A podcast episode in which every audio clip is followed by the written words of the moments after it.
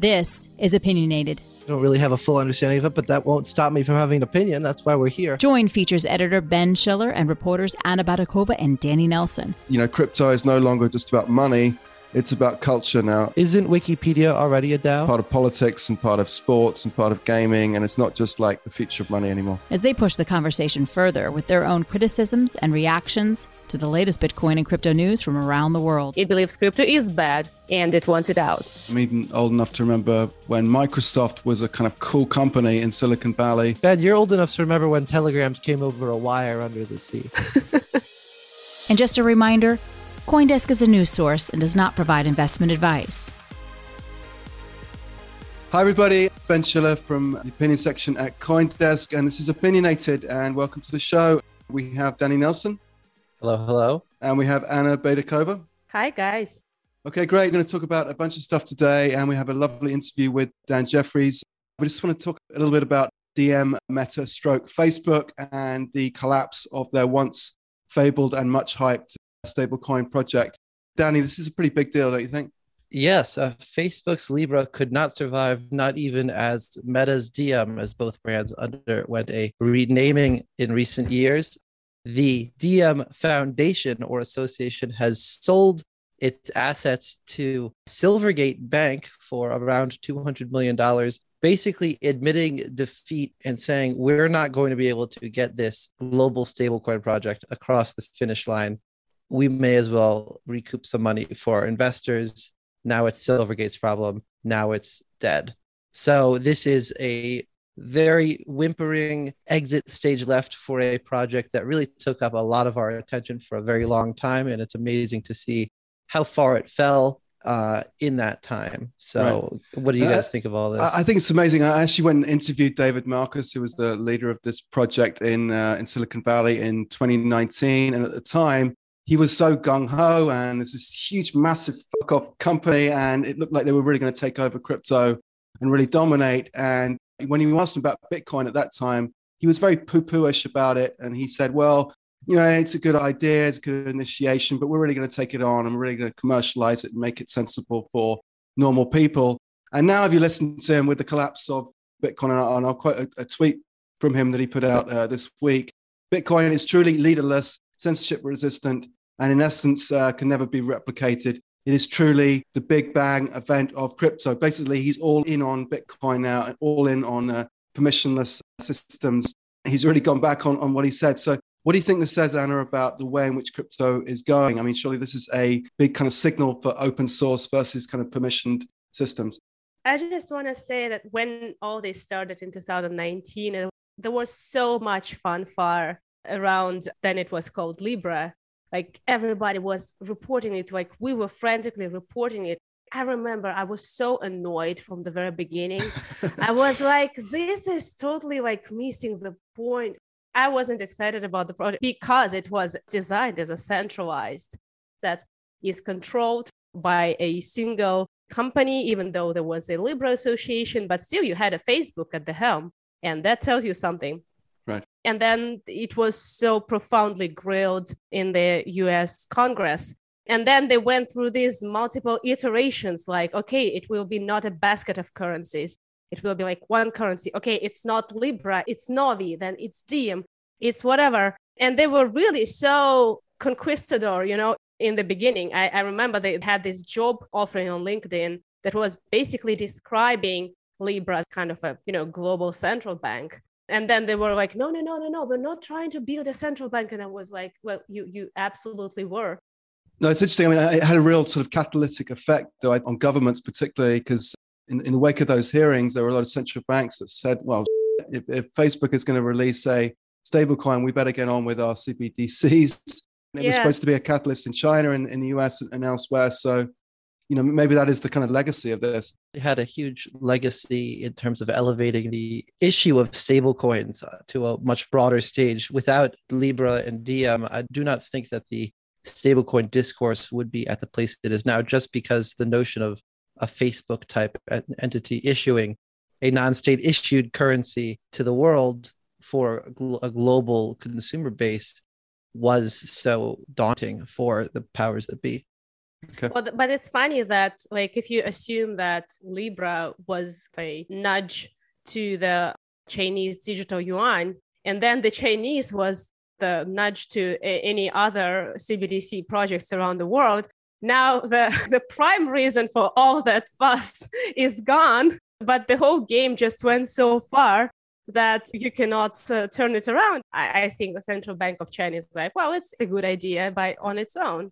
Right. And, and everybody else are like, well, why not? I think uh, another takeaway here and another kind of uh, legacy is for big kind of companies that think that they can come into crypto and can control crypto and take away its kind of open source ethos and create this kind of permission system. This is a bit of a wake up call for you. And I, I think this is sort of similar to uh, enterprise blockchain initiatives that a lot of companies pursued in 2018 and 2019, thinking, oh, Bitcoin's a bit sleazy, a bit dirty. We're going to kind of clean it up and use the technology and co opt it. Well, I don't think so because Ethereum is still standing. Bitcoin is very much still standing, and this project is dead. So that, that should really be a lesson to a lot of people about control and centralization. Yeah, but I don't think it is. A lot of people think, well, we totally can rein this technology in and just let it develop in an environment where there will be no dirty crypto, where there will be like just our right and uh, like legal blockchain and everything on it. This is basically what the, the Central Bank of Russia has been suggesting. Like there will be no crypto, but there will be a digital ruble and there will be like digital assets issued in Russia by the Russian law and like controlled by the Central Bank of Russia. But then you think, you know, really, do you think that people would choose that over cryptocurrency if they once already had a chance to deal with cryptocurrencies? Like that's yeah. a big question. Yeah, again, I think the US, for instance, is, is considering whether to have a, a public stablecoin CBDC, which is controlled by the central bank, or having more of a hybrid approach, which makes the best of the private stablecoin sector, which is much more sort of technologically advanced. Uh, and I think the lesson here again is to you know go with the private sector, go with that innovation, go with you know the community. And if you just try and kind of co-opt the whole thing, you're really going to come un- unstuck. So um, anyway, we, we, better move on. Uh, we're now going to listen to Dan Jeffries' uh, interview that I did uh, with him last week. So Dan Jeffries is a futurist systems thinker and essayist for CoinDesk. And he wrote a lovely piece for Privacy Week last week. And here was my um, interview with him. Hello, everybody. And we're joined by a very special guest today. That's Daniel Jeffries. He's a renowned futurist and systems thinker. Hi, Dan. How are you doing? Thanks for having me on. Good, good, good. Dan wrote a terrific piece for us for Privacy Week, which is a week that we're doing at CoinDesk devoted to the very important uh, topic of privacy. And it's entitled The Trojan Horse of Privacy and it looks at the deep history of privacy as an issue in uh, in the crypto movement, and looks at some of the uh, practical questions around how we actually bake in privacy into the design of future systems. So, Dan, uh, just talk about that that history there. Then, why was privacy so important to those original cypherpunks? I mean, the cypherpunks, you know, were really ahead of their times, and we are talking about folks who were working in the 70s and 80s, and we're thinking about where the future was going long before anybody else did. And I think that's the real challenge, right? Is people are very tuned to seeing what already exists. It's very challenging for someone to have a clear view of the future. Uh, the average human being is just not great at it, and they think that the world will be the same. These folks were, you know, deep into digital technology, into where the internet was going, and they saw, you know, the challenges of where it was going way ahead of its time, in that it would be a battle between encryption and you know centralized agencies that wanted to break it with the Clipper chip, you know, which was basically built-in key escrow. And they battled back against those things. The same problems that we're having now, right? We're saying like, let's put backdoors into privacy. Let's make sure that we, you know, backdoors into the encryption. Let's make sure that we can break into it. Like you've got nothing to hide. You know, what are you worried about? Kind of stuff. That it's the same things. They were seeing it way ahead of their time, and they tried to build these sort of technological means essentially to guarantee privacy and guarantee that you know when i shared something i shared it with just you or that i could share it with progressively wider spheres of folks and it just they were able to win on a number of things like reading the clipper chip but i think the larger problem is that they essentially lost the war right and that's where we are today with very much a surveillance economy and mostly sort of low grade privacy almost across the board That was going to be my next question how successful you think they've been. Because I mean, a lot of people think of crypto as a kind of privacy enhancing technology. But if you've got to give up your details to Coinbase to make a transaction, that doesn't seem like very cypherpunkish. So, uh, do, you think we're, we're actually going forward in terms of privacy now, or do you think we're actually making backward steps? I, I think we're going backwards. Like, again, they won some of the, the they won the key escrow battle, although it occasionally crops up again and again and they certainly in authoritarian regimes that's already the case right where they you know they have a man in the middle attack in, in front of everything and just sort of armies of censors we haven't gone there but in a democratic solution or a democratic kind of area you can lose parts of it and still win. And they just require so much kyc uh, across the board that it basically invalidates it. So just like you said you go to coinbase and you know they know everything about you and then you look at the the law that they passed that was super broad now where it's like great anyone's going to send a transaction you know you're going to be sending the information with them or spend five years in jail kind of thing. So it almost doesn't matter that there's been any sort of privacy things. Yeah we've got transport layer security and things like that but the problem is we store all of this data kind of centrally we're always storing it it's mandated that we do it and every time you try to build something like a zero knowledge proof for passwords that would be fantastic in other words, the way we store passwords now is I have to hash it, put it in a database, but then you have to send it over the wire and it has to decrypt it and look at it. Or it has to look, compare the two hashes, but you're sending it. A zero knowledge privacy would allow me to just never send that password, but prove beyond a shadow of a doubt that you know the password without you ever sending it over the wire. That is clearly a superior system. It would make it so much harder for hackers to compromise individual passwords, whereas now they just go, they hack a database, and they grab you know all the hashes and they brute force through it with a rainbow table and all of a sudden you've got all these passwords. If they didn't have those centralized it would be better. But we continue to mandate that you have to have this kind of stuff. It just destroys our ability to do security right. It destroys privacy. We've we've almost definitively gone backwards.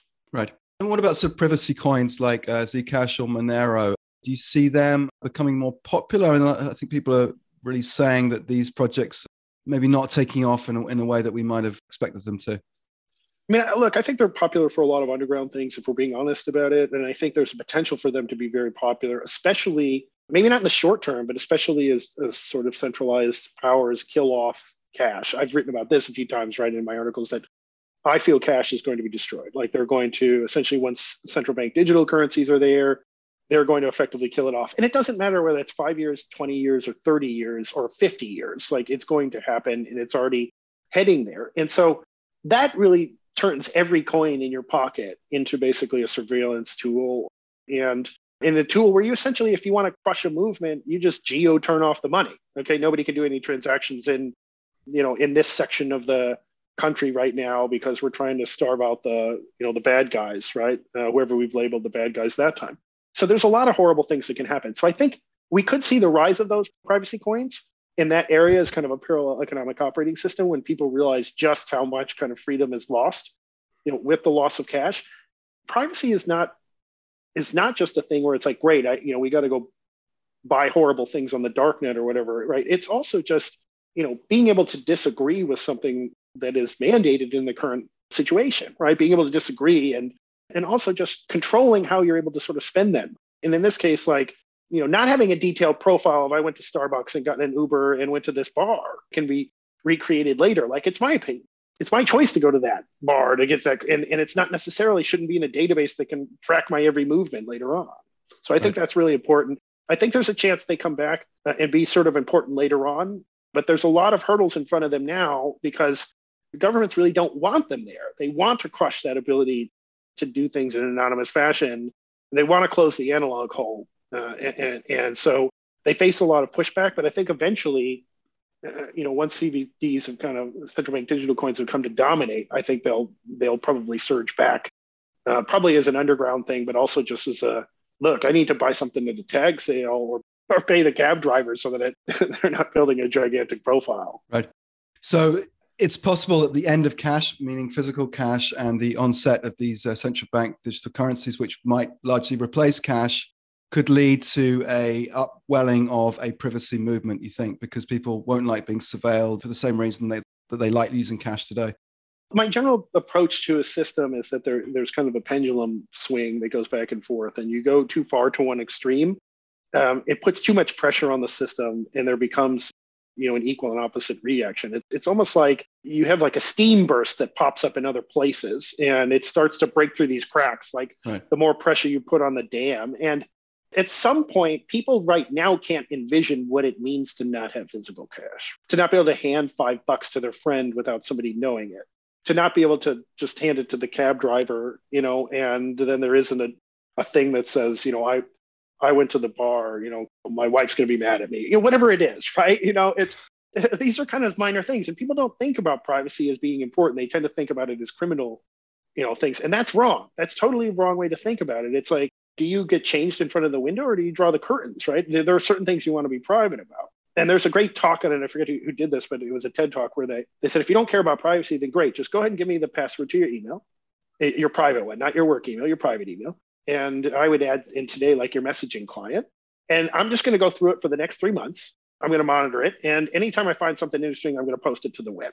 Do you still care about your privacy now? When you're talking about polit- sensitive political opinions or you know your best friend's ugly haircut or you know how your wife annoys you from time to time or your you know so and so at the office is a jerk you know all of a sudden now you start to care about privacy so i think when there's too much pressure when we've taken it so far away and cash is gone and we said like this is the only thing you can use it for and people's money get turned off and taxes are coming out automatically i think it does create too much pressure and i do think we see sort of resurgent privacy movement i don't think we see one in the short term because I just don't think people can conceive of what this means. Humans tend not to understand the loss of freedom until it's kind of ripped away from them, like right. in, in, a major crisis. And it's quite intangible. Yeah, it's interesting. And you actually said that in the piece, you know, while making a terrific case for for privacy, you say that uh, you know a lot of people, let's face it, don't care that much about it, and that's evidenced by two decades of, of, of the internet becoming less and less private.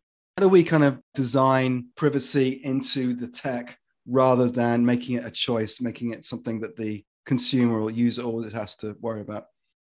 I mean, uh, look, if you look at some of the, the technologies like ZK Snarks, which can be extended a lot beyond something like what Zcash has done, it can be used to kind of cascade out information on a need to know basis. And DARPA and some of the other organizations, ironically, the US government is even looking at building kind of full on platforms for document sharing, cryptographic proof that somebody said this, right? And verifiable identities, that messaging, all these kinds of things, right? And they're they're looking at it certainly for just warfighters, but also for I think the public could have this thing. It could be something where essentially you're saying, great, I'm sharing my all of my doctor's notes with my doctor, but only we have that level of privilege. And then if we wanted to share it with the insurance companies or we wanted to share it with a third party provider or someone else, then we could share just pieces of that information, right? So it becomes a thing where you can kind of open the the box a little bit more slowly and it's just much more secure. So I think we can build this platform. Uh, it doesn't exist yet. Uh, some people thought I was just saying that Zcash was that platform or something. That's absolutely not correct. That's a monetary system where they used it very cleverly. The ZK snarks are, are like a nuclear technology for caveman's fire, right? They really mm. can do amazing things. But the thing is, uh, what the, the case that I sort of made in the article is that you just you can't sell it this way. You can't go, great, here's all this built-in privacy, right? It's I talked to a, a group recently that was trying to do stuff for sharing information with kind of children's education in Italy, and I advised them to really start thinking about it as a next gen kind of need to know basis, right? And that's where you can actually sell privacy. You can sell it if it's to protect the children or stop the terrorists, right? But you can't sell it any other way. And so the best way to do this is to build this thing, but then build another value prop, an economic value prop, and a compelling set of features that people get that's not related to privacy at all and that they just can't live without. And then the privacy becomes a gift, it becomes a Trojan horse. But if you try to sell it on the basis of privacy, the average person is not going to care. They're not going to buy it. It doesn't matter. But if you can build these other feature sets around it that are compelling and unique, then it becomes something that's you know truly you know truly cool. It's kind of like when we made the transition from digital CD-ROMs to the Kindle. You know, digital CD-ROMs were kind of the future. They were cool, but they were scratchable. Uh, you could burn them and they'd fall apart. Like they they only existed on your monitor with those old cathode ray tubes, and they'd burn your eyes out. You can't carry that you know that big computer around in the subway. But as soon as they were making it easy on the eye, they hid away the medium. It was super compact. It like it kept a month or so of battery now all of a sudden I can keep 2,000 books in my pocket with the same form factor. That's when a technology takes off. We've got to get to a point where we can make these sort of other features super compelling with privacy as just the baseline structure of it. Right. And then we've got to change the economics. This is the thing. If you're working in privacy, if you're working in cryptography, you've got to change the economics because right now, the only economic system and the unfortunate outgrowth of information wants to be free, which I was sort of a, always been a huge fan of.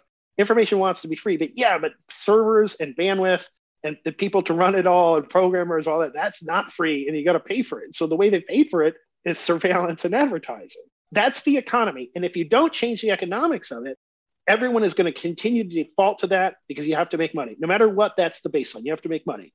And if you incentivize people to do something they're always going to go in that direction. So you've got to change the economics. I don't know what the economic change is, if I'm being honest about it. I don't know what that brilliant thing that turns the economics to be something that's not based on surveillance. But if you're out there working on this, that's really the thing you should spend more time thinking about.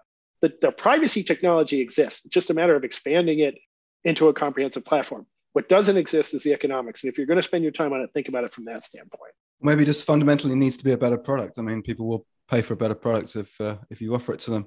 So you have a nice succinct way of putting this statement. You say, uh, make privacy the plumbing, not the marketing tagline, which is a, a good, good summation there. So, I mean, do you feel broadly optimistic about the future of privacy on the internet, or, or do you feel we're set for a retrenchment, or do you see maybe a cleavage uh, between those people who care about it and kind of go to one sort of version of the internet, and meanwhile the the, the other, this other group goes to another um, version of the internet? How do you see it playing out? I mean, when I look at the future, I'm always sort of laying out like large scale probabilities. I always call it doing a Monte Carlo analysis of the future. If you've ever seen like those stock charts where it's got, you know, thousands of different lines going on it, but then there's right. like a couple of strong lines as it can go in this branch or this branch. And so I'm always adjusting it. My current feeling is semi pessimistic about our ability to do this. Like I can kind of see a clear path for it and I can see a number of ways to do it, but it relies on a number of different pieces of unobtainium. Like someone has to come up with a better economic model a better product you know has to build sort of the platform to do it i think we're going to see pieces of it regardless right just because you know zero knowledge proofs and things like that make complete sense from a standpoint of like we probably will see all the passwords for websites for instance kind of upgraded to something like that almost naturally over time i think that's almost inevitable but the question is whether it becomes sort of a comprehensive system that fundamentally changes the way that we do it I would say I'm trending against it. I'm probably 70 30 against it at this point. I feel like we're in we're in trouble and I feel like it's going to get to a point where we've got to really go further down the rabbit hole of completely losing our privacy for there to be a backlash that surges it back again. And then it that's the point where you start to see kind of this steam burst pop and you start to see a change. And that's when it becomes something that potentially shifts that back in the other direction so that privacy becomes like I become bullish on privacy again. Right. I mean, for what it's worth, uh, I think I'm pretty uh, pessimistic too. And maybe it's a bit like climate change. You you sort of only care about it when you know there's a storm coming and your house is being taken away. So yeah. maybe that needs to happen to people uh, in order for them to really um, jump on board with this. Anyway, um, thanks very very much, Dan, for coming on. And you can read uh, Dan Jeffries' uh, excellent excellent essay for Privacy Week, CoinDesk Privacy Week, called "The Trojan Horse of Privacy," and we'll link to it in the show notes. Thank you, Dan, again. Thanks so much for having me. Really, really fun. Appreciate it. Anna, what did you think? Pretty interesting guy, don't you think? Yeah, it was really interesting to me that for Dan, it's kind of a, a given that we will have that future in which there will be no physical cash.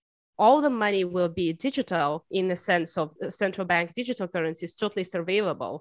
You know, in that kind of future, we won't have more privacy than now. We'll actually have less because, like, every penny that we send uh, to whomever will be on that surveillable centralized ledger or maybe somebody will still be able to use cryptocurrencies and maybe some of them will provide some privacy features but the most of our economic lives will be on that like totally transparent and totally censorable digital realm i think it's interesting how we have this kind of pendulum shifts between uh, you know people really wanting privacy and then kind of going the other way and back and forth.